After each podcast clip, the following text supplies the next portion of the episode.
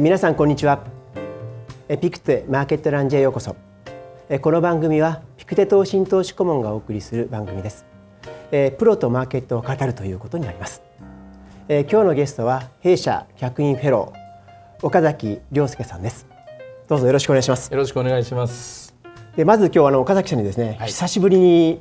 あの名刺を見るとですねえー、2007年にお会いして久しぶりだなと思うんですけども。なんか本当月日の経つのはというやつで、はい。えー、いろいろお話したいこともあるんですがそんな時間は今日はないですよね。はい、まあ今日です初めてこうちゃんと話をする形になるんで、ありがたいなと思ってます。あの本当に日経 CNBC とかではいつも実は月曜日いつもすれ違ってるんですよね。そうですよね。えー、本当は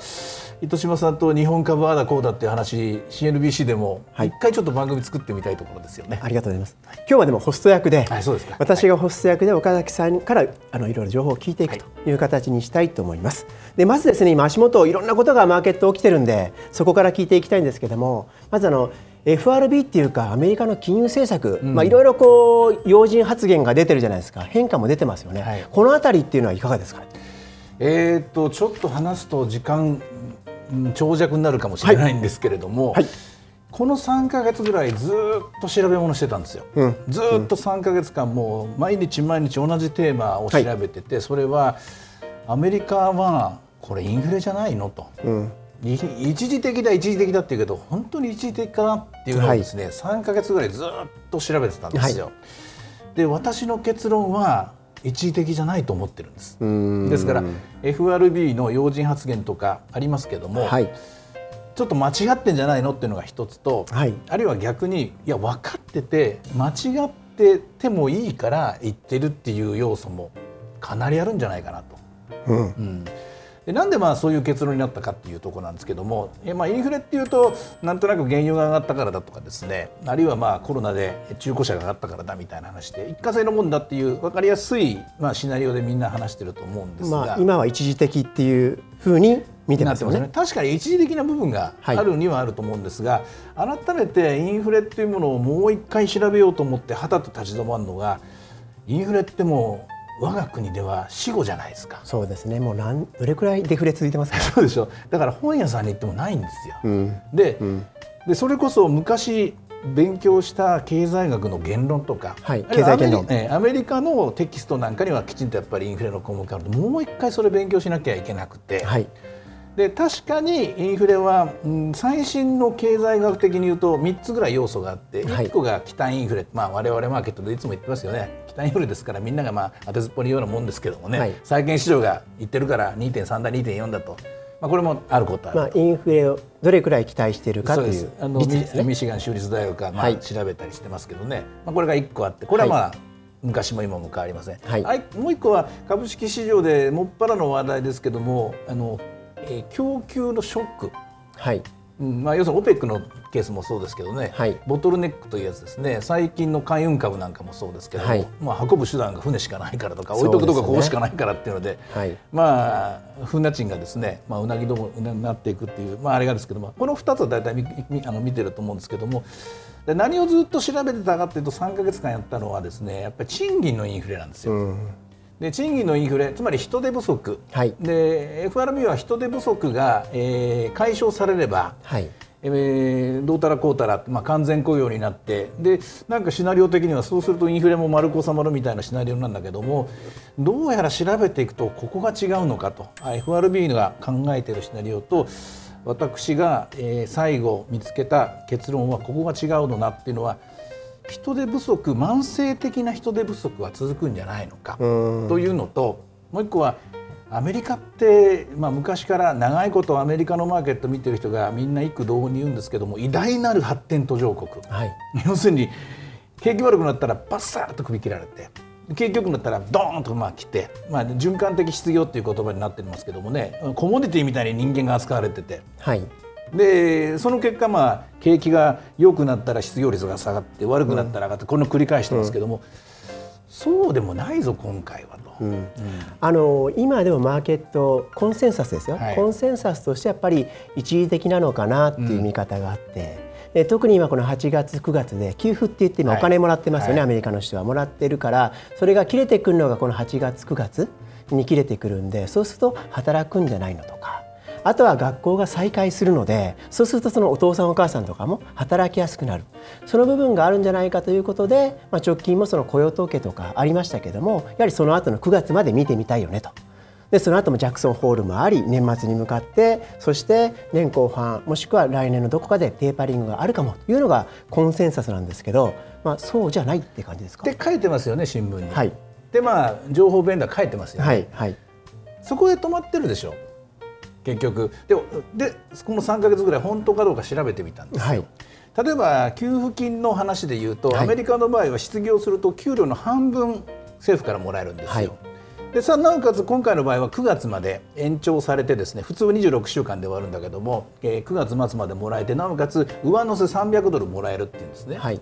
だけど半分になって300もらえるっていうことは600ドルの週給の人は、はい、週当たり賃金が600ドルの人はこれイーブンですわ、うん、でも600ドル未満の週当たり賃金のセクターっていうのは接客業しかないんですよ。レジャーホスピタリティが425ドルなんです。450ドルかな。450ドルだからこの人たちは半分になったら225、はい、プラス300もらったらこれ525になって前の450より多いからこれはうっしっしっていうわけでサボってた方がいいみたいなね。失業してた方がいいっていう。だけどほとんどの仕事は600ドル以上ではい、で製造業なんかも全体的に1000何ドル1200ドルぐらいありますからこの人たちにその先ほど言われたまことしやかなあのフェイクニュース的な説明は合わないはずなんです。よ。そうするとこれから出てくる経済指標特に雇用統計とか見てもおやおやってことが出てくる可能性が高いと。そう簡単に失業率が下がらないとか人手不足が解消できない。特に今回の場合は失業率よりもはるかに高い求人率、うん、求人の、まあ、日本でいう有効求人倍率ですけどね、はい、これがまあ6%以上ありますからねこれだけ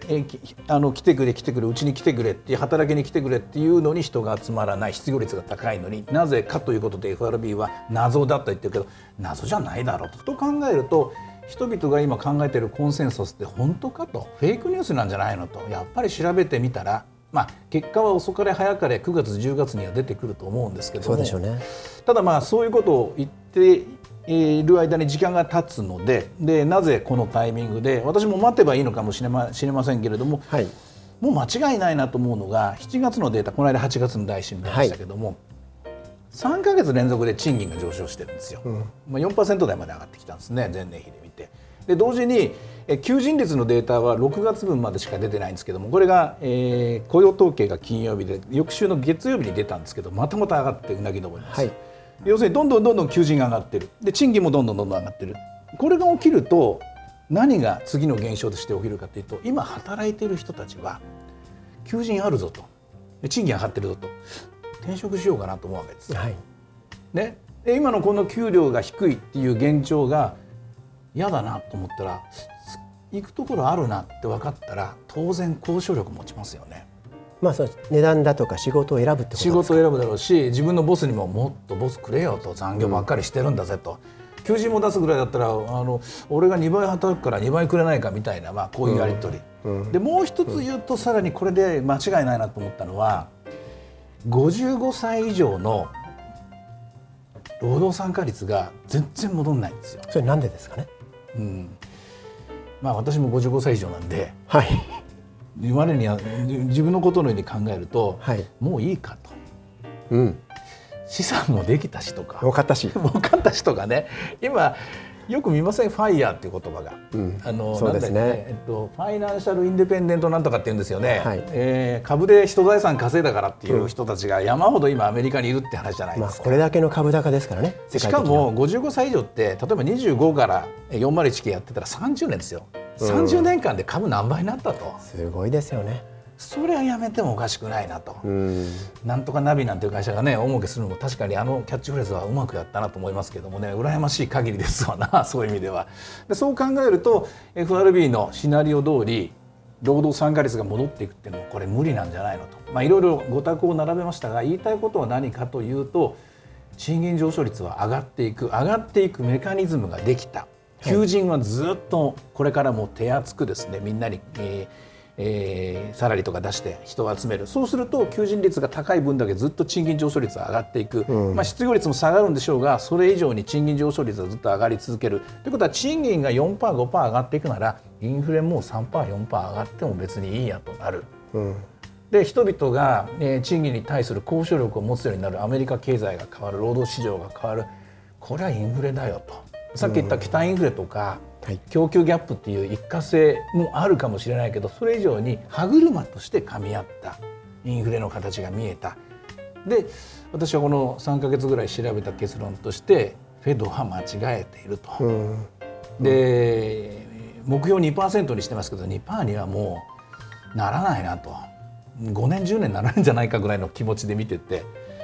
まあ、いずれいずれにしてもこれまた時間が解決するんですけどねどっかで、まあ、あのいつまでたっても2%に戻らなかったら何やってんだって言われますからね、はい、えー、理解証言でものすごく意地悪な議員さんがいっぱいいますから、まあ、はっきりしてくるんだけどもそういうことを考えていくと FRB、えー、クラリダさんなんかも最近意見を変えてきたみたいですけどね。そうですね。本当はお尻に火がつき始めたんじゃないかなっていう気が私はしています。そうすると今その雇用がこういう状況でまあ、今岡崎さんのお考えでいくと今マーケットでねそのテーパリングのタイミング、はい、いつですかっていうのは、うん、さらに早まるイメージですか？あでもねこれなんか矛盾した言い方なんですけどね、えーと、FRB は間違っていると私は思いますと、はい、でも間違ってるんだけども間違って間違いを認めてテーパリングを急ぐとか、うん、あるいは利上げを急ぐとかするとダメでしょうん、あの まあ、あの日本株もダメでしょう。まあ、特にマーケットにとっては厳しいかも分かりませんけどただし日本株の場合はやや長期金利がこう上がっていく方が、うん、あそうなんです。あのアメリカ株に比べていくと有利、うん、相対的には。というと日本株は長期金利が1%切るよりも2%超えた方がいいですよ。そう思います、ね、そうなんですよ。私もそれ持論なんですけど。この間1.1までいった一番ヒヤヒヤしたのは日本人だったんじゃないかと思うんですけど、はい、でもまあいずれにしても、えーまあ、ちょっと例えて言うと、まあ、プロレス的な、うん、あの怪我させちゃいけない程度に。やっていくみたいな、うん、分かってて技の掛け合いしてるみたいな。そういう絵で見てた方がいいのかなと。でなり合いといったら FRB に悪いけれどもやっぱり3%台のインフレ率、まあ、インフレになると言っても狂乱物価とは思ってないですよ、はい、目標とする2%前後じゃなくてやっぱり3%を超えるインフレがかなり長期化していく、うん、で3%を超えるインフレ率が長期化する中で賃金上昇率はこれ前提としてやっぱり4%とか、はい、自分の給料が4%もあの増えてて物価が3%だったら一応労働者は納得しますけどもこれ逆転すると起こりますからね。で人件費の方が上がっていく。そうすると企業の経営者の方はあコスト4%上がるのかと思ったら金利は上がらないでほしいですよね、うん、金利がこれまた上がっちゃうと金利は上がるわ人件費は上がるわっつったらこれマージンスクイズになっていくのでこれはまずいと。いうのであの企業にとって利益幅が減ってしまうから長期金利は低い方がいいんだと。いいと。金利はね。しかしそんな都合のいい話ですね。都合のいい話いつまでもいくつまでも通用するのかっていうんだけど通用するのがアメリカですよね。これどれくらいまで続くイメージですか？どうでしょうね。三四年はいけんじゃないですか今の形でいくと。というのはあのアメリカのインフレに引っ張ってもらう形で我が国もなんとかデフレにはならずに済んでますけども、はい。これ次はヨーロッパ次は日本の番で順番にあのデフレのリスクをこう、まあ、穴を塞いでで少しずつインフレ方向に行くんでしょうけどもやっぱりここまで塞いでいかないくのに時間かかるじゃないですか、はい、つまり、ね、アメリカだけが極端なインフレになって日本がならないっていうことはない話なんでこれだけグローバルにですねつながっている世界でヨーロッパもしっかりですからそういう意味じゃ世界中がインフレのリスクを感じるまでの間っていうのは1年2年じゃないと思うんですよね。3年5年ぐらいかかるんじゃないかなと。あのそうするとグローバルでって話があったので、まあ、その日本までそれは来るんですかね、うん、来てほしいですけどね。ただ日本の場合はこれまたね今日はそこまで話すつもりはなかったんで用意してないですけどもっと複雑ですよ労働市場が、うん、つまり、うん、アメリカみたいに循環的失業じゃないじゃないですか、はい、何でもいいから働きよって言ったらそういう働き口いっぱいあるんだけども、はい、今若い人はそうじゃないし、おまけにあの2000年代の前半の間にあれだけ非正規非正規雇用が作られちゃうと増えましたね。ね相当失業率が下がってこないと、賃金は上がってこないですよね、あのこれフィリップスカーブってやつですけどねフィリップスカーブが立ってこないってやつなんですけどね、はい、日本の場合は相当人でかなり人手不足にならないと難しいですよね。でまあ3年ぐらいかかるかなと思います、ね、あとはその今あるようなこの終身雇用っていう制度、うん、この流動性について、まあ、その非正規雇用はありますけれどもその部分はやはりありますがそのあたりについてはいかがですか？同じくこの終身雇用っていうプレミアムがついてるものですから、うん、ですから見かけ上その失業になるならないっていうのがあまりこうなんて言いますかそのオプションがないんですよ、みんなね。はい、でなおかつ一旦入っちゃうと例えばよそで A 社から B 社 B 社は給料が2割高いぜってもなかなか動かない。そうですよね。これ2割高いなら動くならば賃金は上がっていくはずなんですよ。うん。うん、だけど終身雇用っていうそのシェルターに入ってるもんですから労働移動がない。労働移動がないと全体の賃金が上昇しない。結果日本の労働市場っていうのは年一度のベースアップではい終わりと、はい、この状態だとやっぱり相当遅れちゃうので。えー、ですのでそのまずはヨーロッパですけどね。ねそれから日本まで全体のインフレ感が出てくるのには相当時間がかかる。アメリカが先導する。で先ほどの結論3年5年かかるんじゃないかなっていう気がします。そうすると日本はそういう問題を抱えているということで日本は少しじゃあ遅れてみなきゃいけないし、うん、っていうことで少しここは分けて考えると。グローバルではこうなんだと。分けて考えなきゃいけないですけど日本もまた供給ギャップっていうのははい、これ毎日株式市場でそればっか喋ってますからね、はい、テレビでも今日も CNBC でね。半導体とかですか？半導体もそうですけどね。船だ船だって何でもそうだと思うし、うん、これであのコロナが明けたらもう飛行機も多分予約でいっぱいになるでしょうしね、はい、何もどこかでなるでしょう、ね、なるでしょうからね、まあ、それを期待しながらやってるわけなんですけども日本も同じことが起きるだろうしあとは日本の場合は期待インフレっていうのがこれ完全に押しつぶされちゃったので、誰もインフレ期待してないんで。これどっかで期待インフレが出ると日本も変わると思いますけどね。そういう意味では今アメリカで変わっていくことによって回り回ってくるかもなっていう、うん、それはまあ構造的な問題もあるとお聞きしましたけど。グローバルにはやっぱ3年かかるんじゃないかなと思いますね。ただその日本企業にとっては当然ながら今あの岡崎さんから話があった通りアメリカもヨーロッパも中国も日本も取引してますから、うん、やっぱり原材料価格だとか製品価格とかこのあたりやっぱ影響してくるというふうに思っていいんでしょうかね。大いに影響しますよね。うん、で、えー川上に行けば行くほどコモディティですから、はい、早もん勝ちじゃないですか結局。で早もん勝ちだし金持ちが勝つっていうやつで、はい、ボーンと札束叩いた方がたくさん買ってですね、はい、半年経ちはそれ倍になってるっていう世界なんで、うん、この競争が始まっちゃいましたから、うん、まあ、半年半年じゃないな12年はあの海運株とか商社株とかまあ分かりやすいので、うん、行った方が一番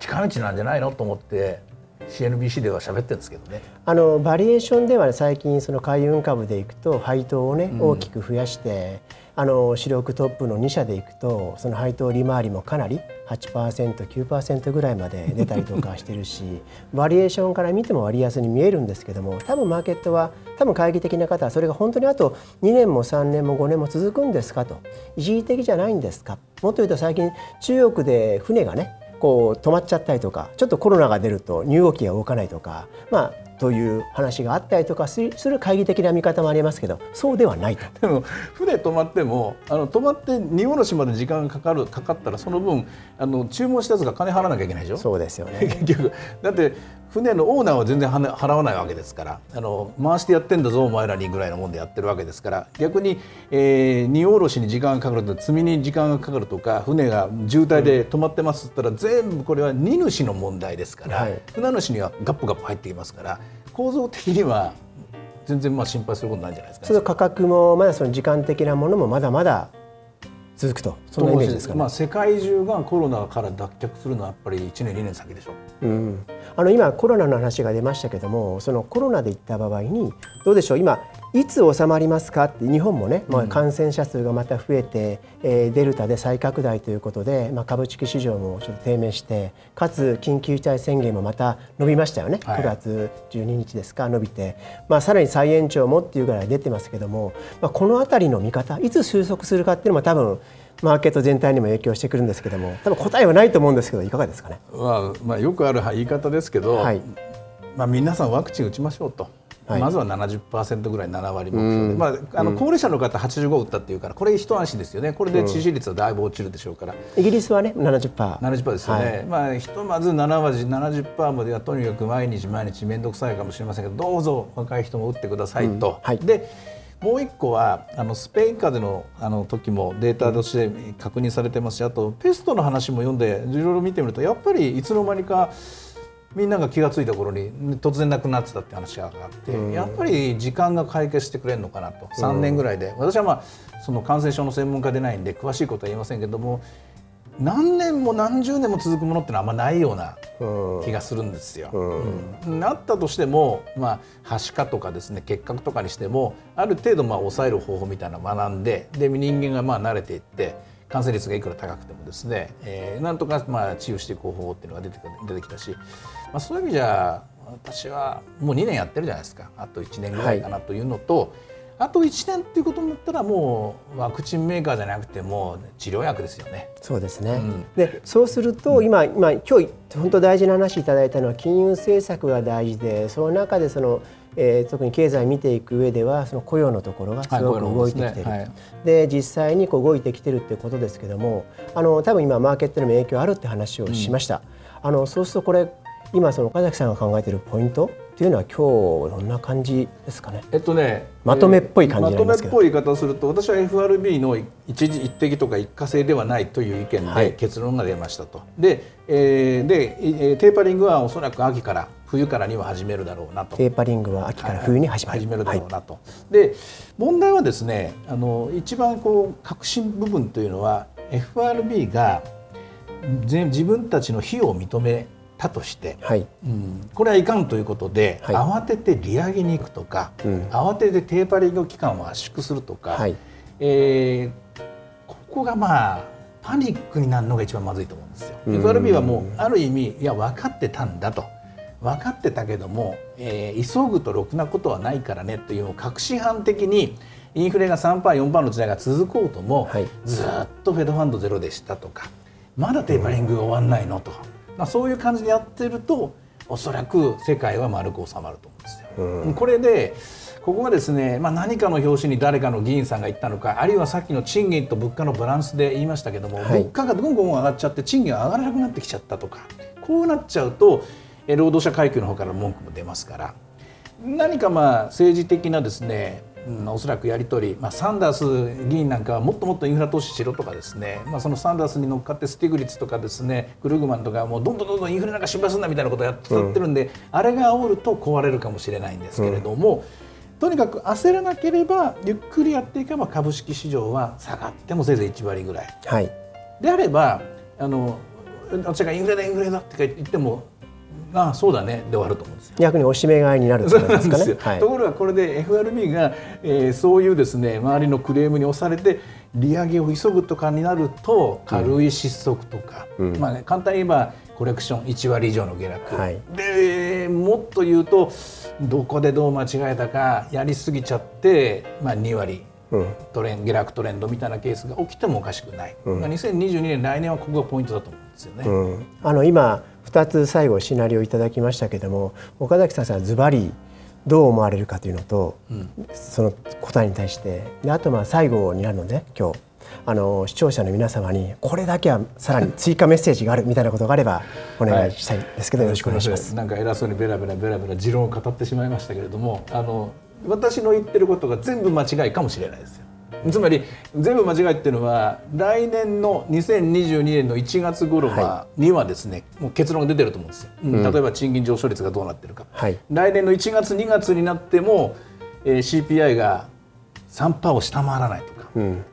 こうなってると私の見方がまんざらでもないなと。岡崎の言うこと合ってたなっていうことになると思うんですけども。いやいやそうじゃなくて FRB の予想通りインフレ率は2%になりましたと。はいで失業率も下がって賃金も収まって全てが丸く収まりましたシャンシャンというと私が今一生懸命ですね喋ったことは全部杞憂だったと